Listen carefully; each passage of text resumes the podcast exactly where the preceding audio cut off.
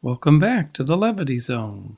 After a three month break, when yours truly, Dr. Bruce, traveled on a magical mystery tour of scientific labs in the East and a festival in the West. The April scientific tour with my collaborator and mentor, Professor David Deamer, brought to key colleagues our new hypothesis for how life may have begun on the early Earth some 4 billion years ago. I am proud to say that this hypothesis is now in publication as an essay in the scientific journal Life. In May, I gave a daytime talk and an evening spoken word performance at the Lightning in a Bottle Festival. This performance was a groundbreaking collaboration between myself and visual artist Android Jones and musician DJ Dissolve.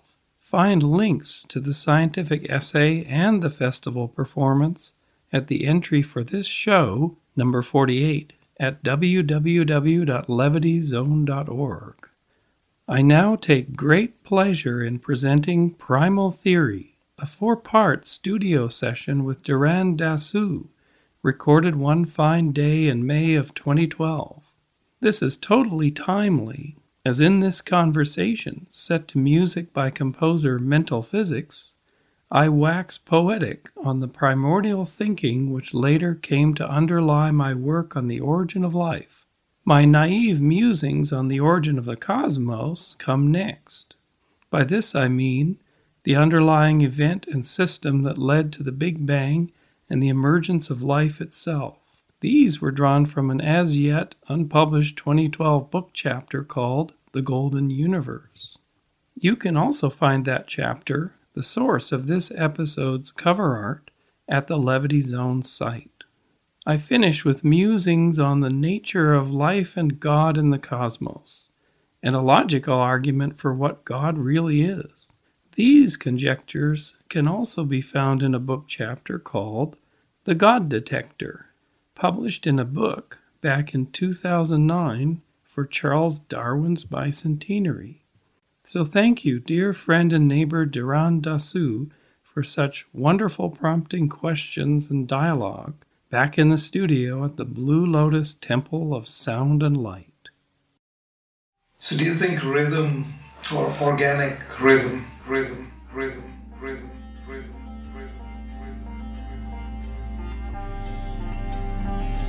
is a threshold point for sentience, sentience, sentience,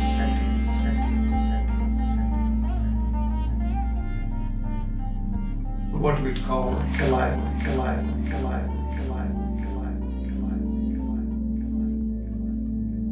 the earth is a rhythmic place because of the moon. So the moon was formed by a collision, like a Mars sized object came in one day and four billion years ago and slammed into the earth, and then it spun off. And this thing was going around and around like a huge basketball. And like a bouncing basketball, it went further and further out. Its orbit went far out until it was synchronized, until there was one face pointing toward the earth. And as a result of that, that's the fundamental rhythm. Then you had tides, and you had these cycles that were driven by the moon, also driven by the Earth traveling around the sun, because the Earth was tilted axis. But it was tilted because of this collision. So those are your fundamental beats of life. So what that means is that a, a tidal pool will fill and drain and fill and drain and fill and drain and evaporate and you get an atmosphere and things are cycling and cycling. And when you start getting life, life exists because of cycles, because of rhythms within rhythms. Autocatalytic sets, where one molecule will form into another molecule, which will form into a bunch of other ones, which will then form into a bunch of other ones, which will then generate the original molecule. So things go around and around. And there are these cycles of products being pumped off. And then there's the rhythm of the bag of the lipid bilayer sac that contained the first cells and the rhythm of things pulsing in and out through the membrane and the membrane dividing and dividing again. It's all rhythm. But you need complex rhythms within rhythms to make life go. So every organism is like a musical instrument, actually. It's like a symphonic orchestra. It's a very good analogy. And there's the mega rhythm of, of evolution, of things striving into niches and being beaten back, and you get things that fly. So, 300 million years ago, you had dragonflies with three foot wingspans, and they filled this niche, and they would come along, they would fly along and catch prey out of the middle of the air. But that prey was um, other insects, big ones, and then the insects got beaten back, but the rhythm of, of having a big flighted thing was still there. So you had the flying dinosaurs, the flying lizards, and after them you had the birds, the feathered dinosaurs. So niches, ecological niches, are like they're like little one-act plays that organisms jump on the stage and fulfill, and they live out that life that that niche requires. But think of a three-foot dragonfly coming at you, take the apple right out of your hand. So, anyway.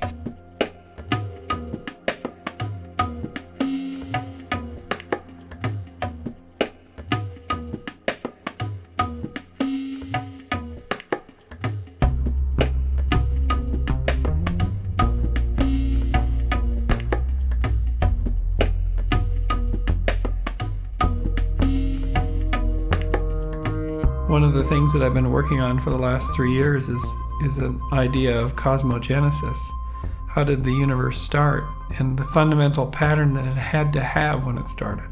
Because if you see that pattern, it might explain how life started. That the pattern that was at the very beginning of the cosmos was there when life began.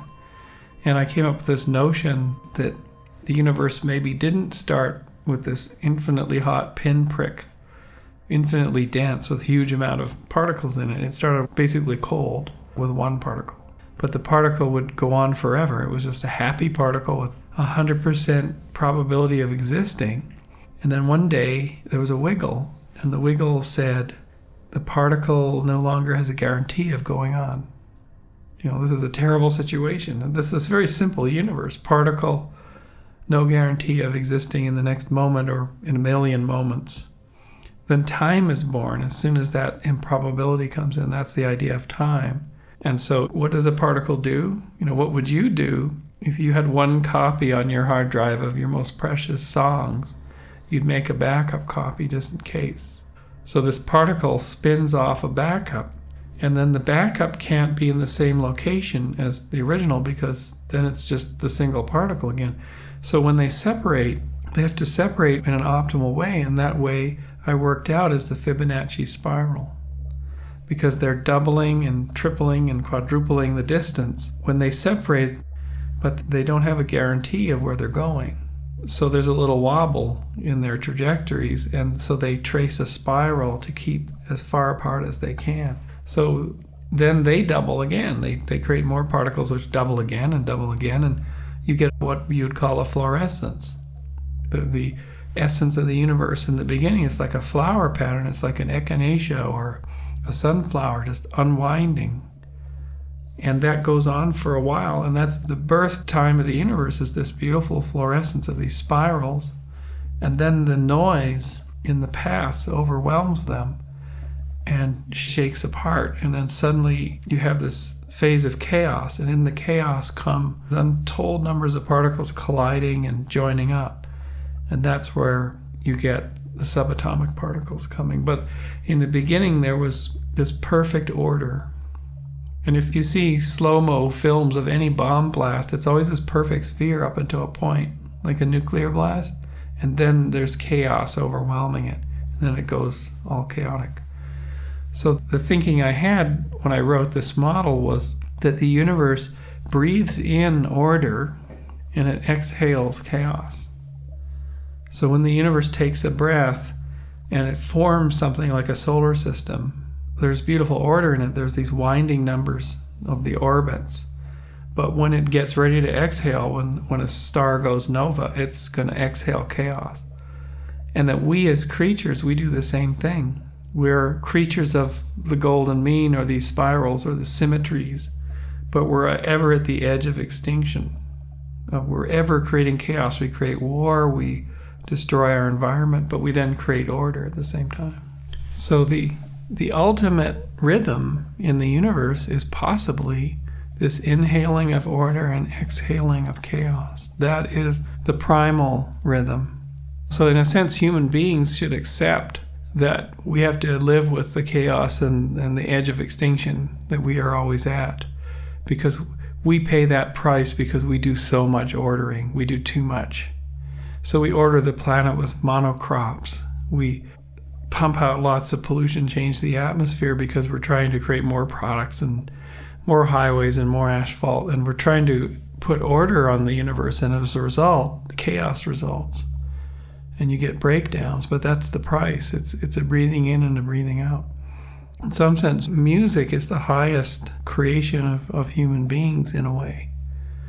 Because music's sort of at that edge between order and chaos. To my mind, there was music in the birth of the universe when it was in that fluorescence pattern. You can't hear it anymore, but it was there. And when we listen to music or when we see a flower, phyllotaxis, when we see art and we see beauty and we hear these rhythms and symmetries, we're actually tuning into the cosmogenesis. That's our heritage. And the funny thing is that where does this order come from? It's being made all the time. And why?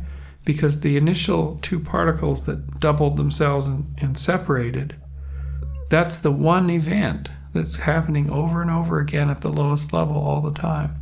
There's an uncounted number of those simple particles, but they're always trying to separate. They're always trying to separate. And they always will therefore express this pattern. And this is way below fermions. It's way below the electron. It's the, the bits and pieces that make up those. You know, does this account for quantum theory? No, it's just a vision, it's a uh, thought experiment. But that at the lowest level, there's this constant attempt to recreate the original cosmogenesis event over and over and over again. And that's why we see these patterns at the higher level. And for them, no time has passed. And there is no difference in what was at the very beginning. It's like prime cause. Like prime cause? Yeah. Yeah. The pro- the, this is what drives the rhythm. The rhythm, the rhythm, the rhythm, the rhythm.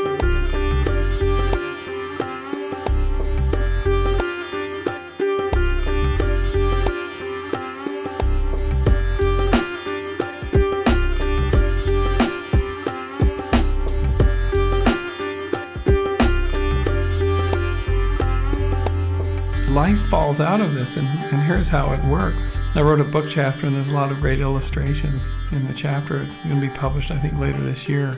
So the question was Is life a trippy, almost unnatural, dreamy, odd property of the universe that suddenly comes into being? Or was there something there before that led up to life that life falls out of?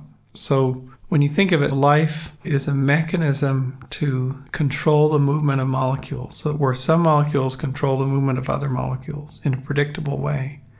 So, a genome controls how a cell works and when it divides and what should go in and out of it. And it's a program, but it's a program made out of the same stuff that it's controlling, which is other molecules. It's a weird thing. Why should this emerge on its own? Does it make any sense? So I went back to cosmogenesis and I said, well, what property would be there that would lead to life? And like what you just said, I came up with this idea of the primal law. The way it works is whenever possible, things try to avoid each other. And this is something that's quite obvious when you're driving in traffic. People are just not sort of slamming into each other, and animals tend to sort of avoid each other. And fundamental particles tend to avoid colliding. Uh, and this is so ubiquitous that we don't even think about it.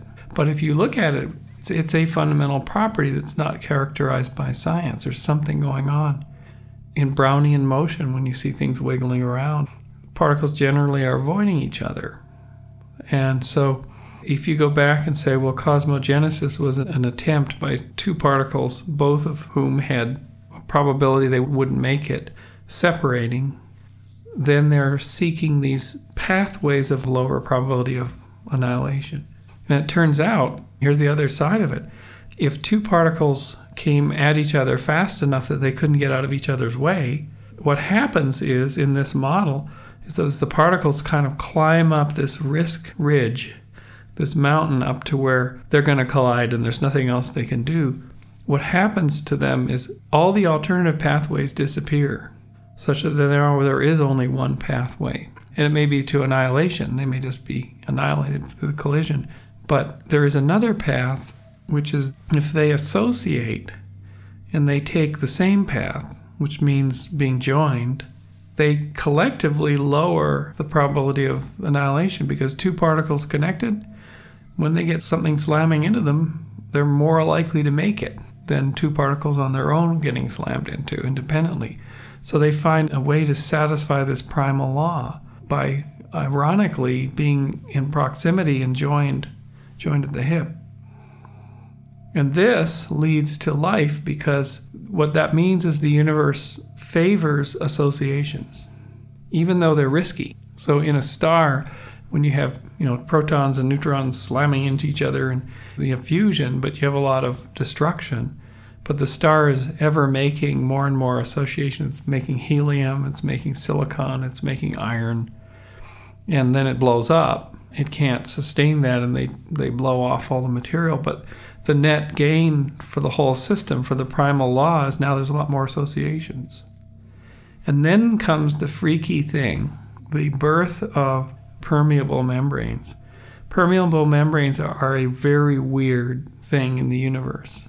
They're rare, but they exist in primordial oceans because asteroids bring the building blocks called lipids.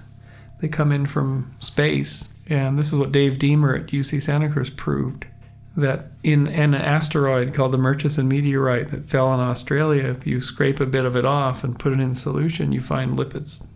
The lipids form these weird structures, and what the structure is that the tail of the lipid is afraid of water, doesn't like water. The head's okay, it's attracted to water. So what happens is lipids tend to line up with a head pointing toward water and, and another head on the other side of another lipid pointing toward water and the two tails talking to each other. That's a lipid bilayer. And that's what we're made out of mostly. And these lipid bilayer membranes are one of the weirdest things in the universe. And it's because of them that we're here. And why? These lipids come together in water and they form these two layers heads on the outside, tails on the inside, and they're kind of wiggly and everything. And the, the molecules actually flip around like corkscrews, they're just constantly on the move. And as a result, other molecules can wiggle their way in between and get through certain sizes of molecules, all kinds of different molecules. And these lipid bilayers, they form sacs or vesicles, they would call them in science, or protocells, some of the people call them. But there's an inside, there's some water and junk on the inside, and there's stuff on the outside. But moving across this membrane are molecules. When you think about that, stones don't give you such a bizarre behavior. That there's this subtle thing that can accept new members.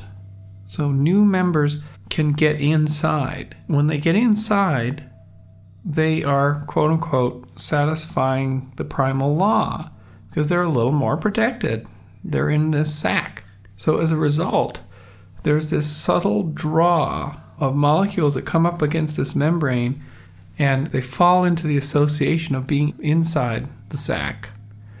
So there's this subtle draw of association, and as a result, sacs are favored. They satisfy this primal law of non annihilation, even before they're living, because they're just sacks of stuff and they're made out of molecules that satisfy the primal law, which are made out of subatomic particles which came together to, to satisfy that law.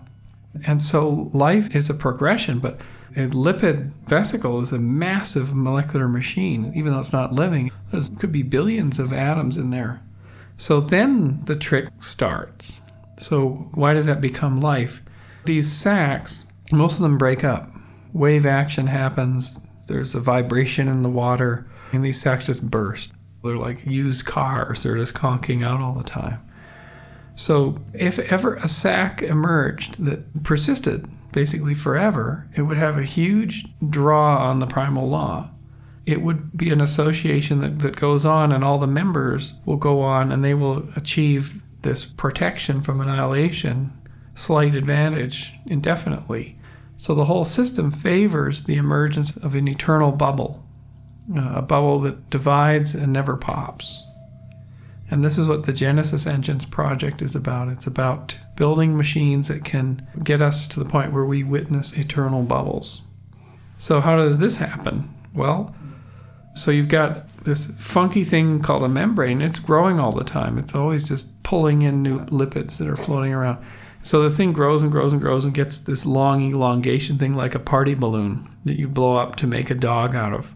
And it will then divide and create two daughter sacs. So the division's for free. They're happening all the time. But then those daughter cells or daughter sacs will break up. Boom, they're gone. So, how do you do the trick of keeping them around? Well, there has to be a collection of molecules on the inside that controls when that division happens, when that thing wobbles apart. And if the control can be exerted, then those daughter cells, protocells, are going to live for longer, maybe long enough that they'll do the division again. That's all you need. So, some collection of molecules inside of a sac controls and, and makes sure that membrane doesn't pop. And it has to make a copy of the molecules that get into the daughters. So it has to make enough of them that they're propagated forward inside the two daughter cells. And there you have it. Then the true magic thing happens. If you get these vesicles or these sacs that are doing this division trick, and at least one of them goes forward and divides again, if there's another type of these protocells is doing the division trick but with a slightly different range of molecules in it, they might start competing just by accident. They're taking up material from broken sacs and whatever. So there's pressure. So there are two lines of bubbles now. One line divides quickly, say, and the other line makes big bubbles that have a lot of contents. And as it divides, it does it slower. Well, the bigger, slower one might start using up the junk from the ones that divide quickly, and a lot of them pop. And so the big one's happy because it's got all these this new material. It has no idea, or there's no sensing. There's no idea that there's another strategy. There's another type of bubble in the environment. It's just picking up all the the leftovers. So then suddenly the little bubbles have less material to work with. So then they are selected for. So the best little bubble that can deal with less material suddenly divides more and takes over. And then you have something called Darwinian natural selection. And that's the magic. It's competition that culls out failed experiments and allows ones that are a little bit better to go forward. And that's that's the pathway to a living system. And it all comes from this primal law of association and lowering risk. a long-winded answer. Yeah, no, I think about that with the fact that living stuff again happens from inequality on either sides of the membrane. Something on this side that isn't there on the other side. So the membrane allows it to permeate through or mm-hmm. doesn't allow it to permeate through. That process again seems to somehow be like a prime driver, you know. Not that there is a, mm-hmm. any rhyme or reason to it, but that there's just this constant desire for inequalities to be approaching equality. And that's called an equilibrium state. The best way I've heard it explained is if you have a barrier and you have a high concentration of things on one side and lower on the other, some of the things will tend to go through, as if it's a membrane, to the other side, and then other molecules will keep going back and forth, and they'll go back and forth until there's the same mixture on both sides. But what it really is, is the rate at which things are going back and forth equals out. So it's the rate across the, the barrier. And then you have equilibrium. That's what they call equilibrium. But nature is, is totally non equilibrium. That's, that's, my point. You know, that all the living stuff seems to arise once it's a non dynamic. Then you're in mush. You're, equation. You're, you're pure mush at that point. Yeah, I mean, you know, you're like it's a rock or I mean, I don't know. You know, even rock is probably not correct because even that has like yeah. layers of stuff going on. But I don't know, but mush is probably. It's mush. It's just mush. And why does the universe bother to struggle toward equilibrium states?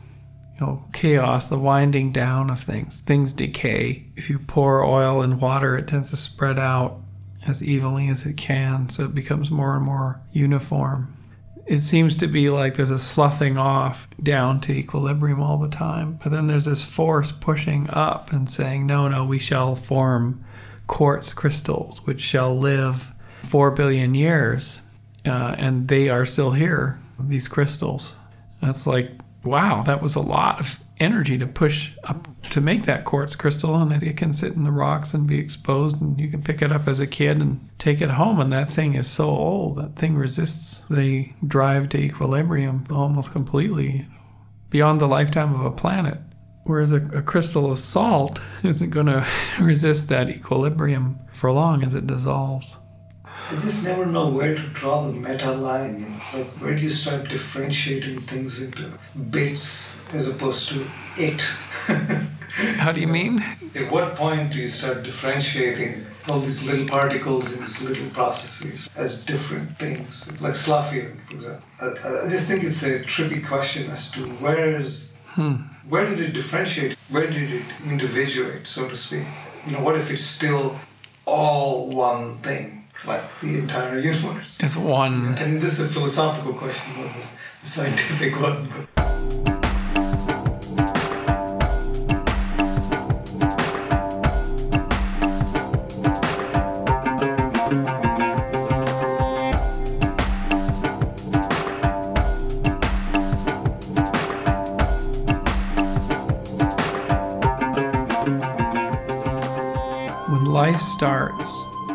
It's almost like the rules change because prior to life, the way matter was organized and molecules were shifted around were these laws like on Mars where there may or may not be life, but stuff is rolling down a mountainside and it always has rolled down a mountainside. You know, the mountains degrade and there's talus slopes and there's water weeping out and there's dust storms, enormous dust storms, and so the whole thing tends to be shaped that way. Whereas on Earth, you look down and you see mountains and you think, my God, there's some matter moving up the mountain. It's a mountain goat. It's going up for better grazing in the spring or something, and it's moving up against that mountainous slope. That's pretty freaky. And so the the it, the itness of the universe is all that stuff that just sort of happens based on absolutely predictable laws that are the same everywhere. And then there's this thing called life, which is an itness that defies those laws. But it's still of those laws, but it somehow defies it. That a mountain goat climbs up a mountainside. So aliens coming into orbit, watching, you know, people, hikers climbing up a mountain would go, uh... but then, you know, if they tore apart our cells and our genes and they could render it all down and be explainable that, oh, of course, these are hikers going up the mountain. And it's totally explainable by all the original laws. But it's a long journey. You know, trillions of cells machinery that's driving that hiker and their backpack with their water bottle and their energy bar and everything just so they can go up the mountain. All that stuff, you know, made by factories elsewhere and designed by computers and so that they can what satisfy a physical urge or an endorphin urge or a visionary urge or something you know, which is a cultural thing. It's uh, pretty trippy. Uh, one of the chapters I wrote a few years ago asked the question if there is a God, would God care to be in a universe with no living systems? Probably not. Right? So God would only be present and manipulate the living world. Well, then what characterizes the ability of God to make a change in the living world? From my reasoning, it came down to everything about the living world is about making copies. So, a successful business makes a mixing board over and over again based on a plan. An author who is successful gets their words copied in books. And organisms copy via genes and proteins and stuff. So, making copies. And in, in quote unquote normal nature, stars don't make copies of each other from instructions. You think it's making copies or, or passing I think it's making. Well, what it has to do is actually copy both the information about making a copy of a big machine and making the next copy of the next machine. So it's the information, but it's the body too. So, in terms of God, then, you could say, all right, if life is about making copies, whether it's a monk that's copying an early version of the Bible from Aramaic to Greek, uh, what would God choose to influence? What could God do? Well, the thing that makes life in the universe interesting is random changes during copying, random mutations. So the monk may have mistranslated a section of the Aramaic Bible, which created a passage in Greek that said, The young virgin gave birth to the baby Jesus, the virgin girl. And then the, the older monk comes by and said, No, no, no, that doesn't mean virgin. In Aramaic, that just means young girl, doesn't mean virgin. But if the correcting mechanism of the senior monk never came by, that error would go into the Bible, which it did. But it was an advantage because the mythology of virgin births was a big deal in the Mediterranean. And so any new belief system that had a virgin birth at its core is going to be more attractive to followers. So the mutation worked. But did God control the pen, the hand and the pen of that monk or that monk's mind? Can God control randomness? And my argument in this book chapter was randomness is randomness. God would have to be bigger than the universe to know which way randomness was going to go. You just need to be everything. So God can't be bigger than everything plus everything. So God can't control the random mutations. So God could only influence the results of the copying or the results of the error. So out there in the world, an organism reproduces, it has a mutation, the mutation's a benefit. So then it becomes the next great organism in its environment. That's called adaptation. So, in fact, if God's power could only happen after the mutation, where things were just kind of figuring out, oh, this is virgin birth, this is cool, and God could be whispering in the ear of the followers, there's a virgin birth in here, but God couldn't control the original mutation, then God is nothing more than natural selection. God is nothing more than that process of evolution. God is evolution. God is adaptation to these random mutations. So they're the same. So, what is God and God's power?